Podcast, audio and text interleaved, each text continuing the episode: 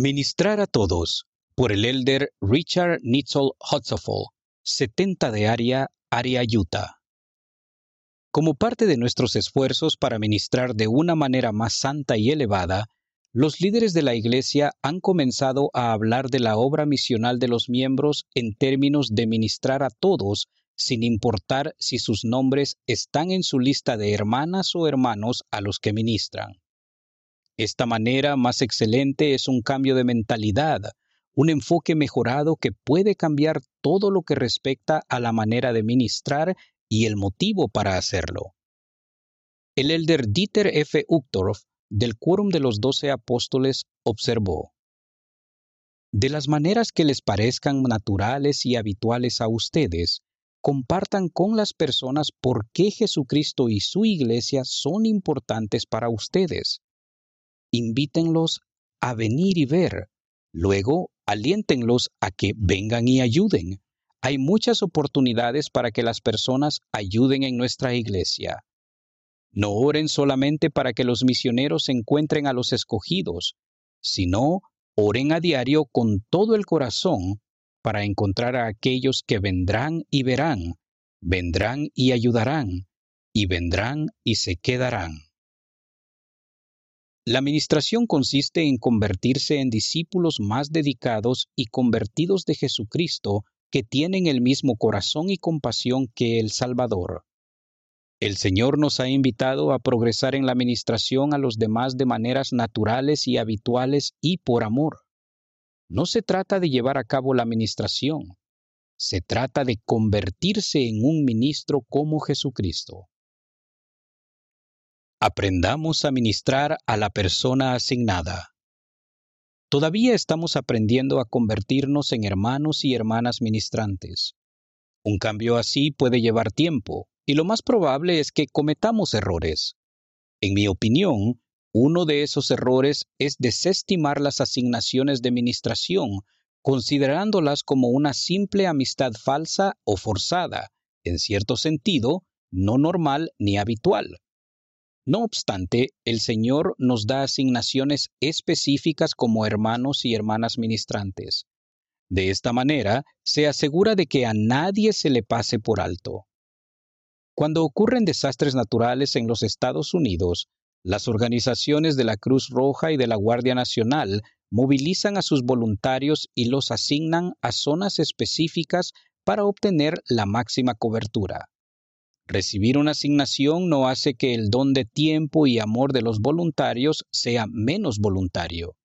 Nadie que haya experimentado una catástrofe en su vida parece cuestionar estas asignaciones.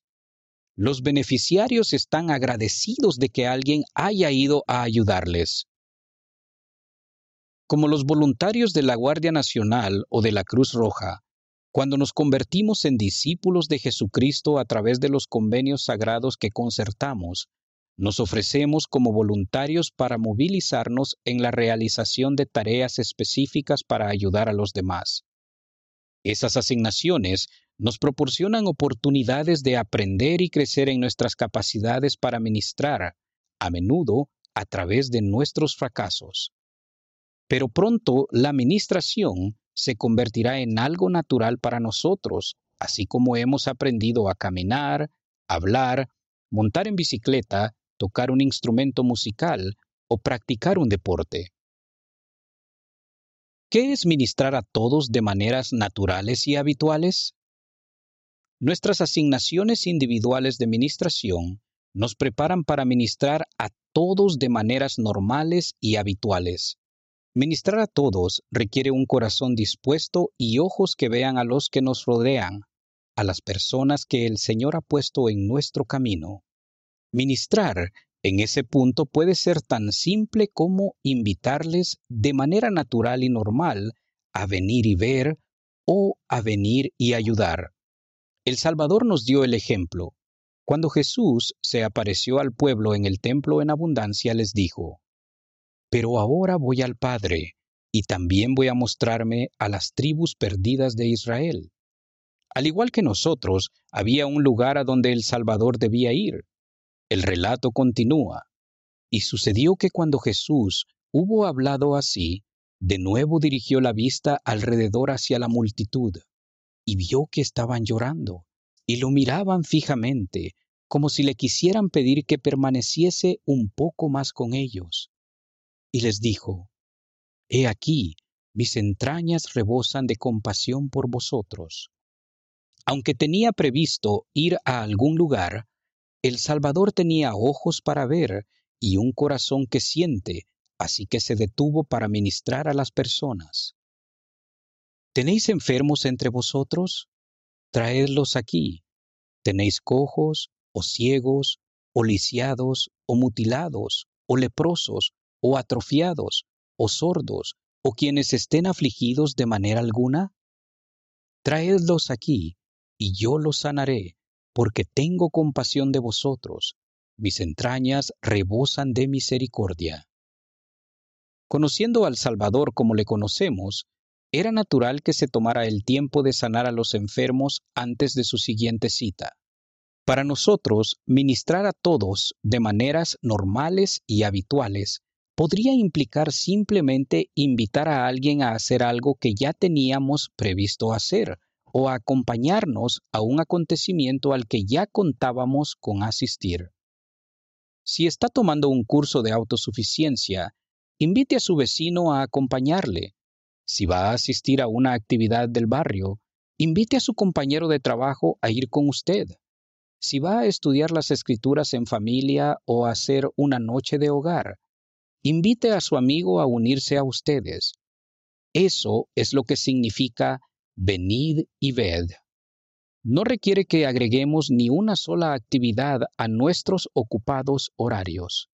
Y a veces, cuando no sea posible visitar en persona, la administración se puede efectuar por medio de un mensaje de texto, un correo electrónico o una llamada por teléfono se confía en nosotros para que ministremos.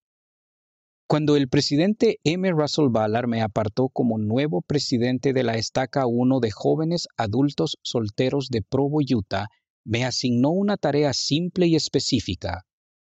Vayan a visitar a sus líderes y miembros en sus casas y apartamentos. Eso fue todo. No me dio ninguna otra capacitación ni asignación. Coordinando nuestra labor con nuestros obispos, comenzamos el martes, dos días después de nuestra conferencia de estaca.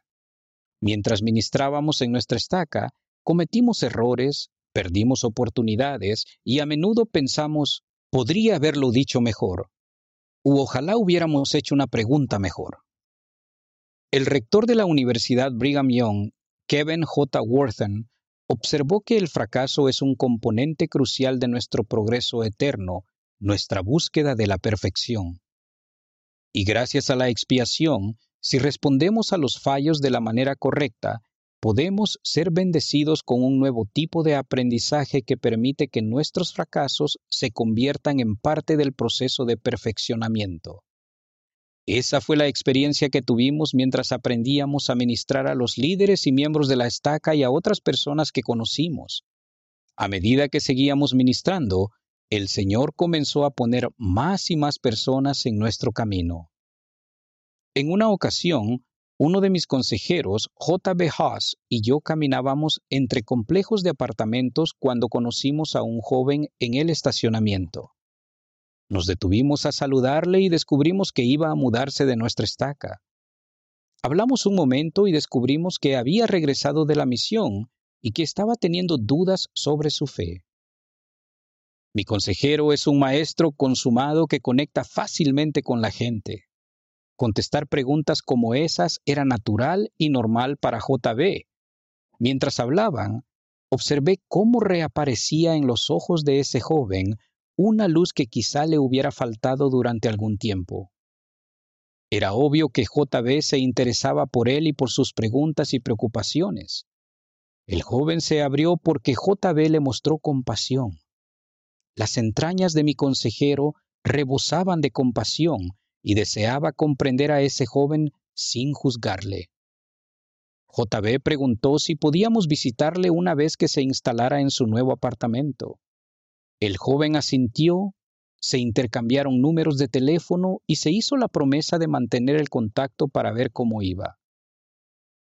Antes de irnos, preguntamos si había algo que pudiéramos hacer para ayudarle.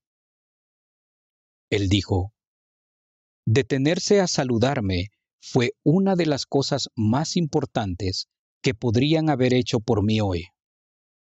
Más tarde pensé, si JB y yo no hubiéramos estado ministrando, quizá nunca habríamos conocido a ese joven. Parece que el Señor sabía que esa tarde saldríamos a ministrar, así que puso a ese joven en nuestro camino, confiando en que le veríamos y le ministraríamos. Cuando deseamos ministrar a todos en nuestra vida diaria, el Señor coloca personas en nuestro camino, porque confía en que levantaremos la vista de nuestros teléfonos, dedicaremos un momento a sonreír a un extraño o haremos una pregunta a alguien que hayamos conocido en el mercado o donde quiera que nos encontremos en la escuela, el trabajo o la iglesia. Los sorprendentes resultados de la administración. Reflexionando en el ejemplo del Salvador en el tercer libro de Nefi, descubrí un principio importante sobre la administración. Como recordarán, y sucedió que cuando hubo hablado así, toda la multitud de común acuerdo se acercó con sus enfermos y sus afligidos, y sus cojos y sus ciegos, y sus mudos, y todos los que padecían cualquier aflicción, y los sanaba a todos según se los llevaban. Y todos ellos, tanto los que habían sido sanados, como los que estaban sanos, se postraron a sus pies y lo adoraron y cuantos por la multitud pudieron acercarse, le besaron los pies, al grado de que le bañaron los pies con sus lágrimas. Observen que aquellos hermanos y hermanas ministrantes que ayudaron a aquellos que conocían y amaban a acercarse a Jesucristo, también se encontraron a los pies del Salvador, inclinándose, adorando y besando y bañando sus pies con sus lágrimas. A medida que ministremos a todos, veremos a Cristo sanando heridas emocionales, espirituales y físicas.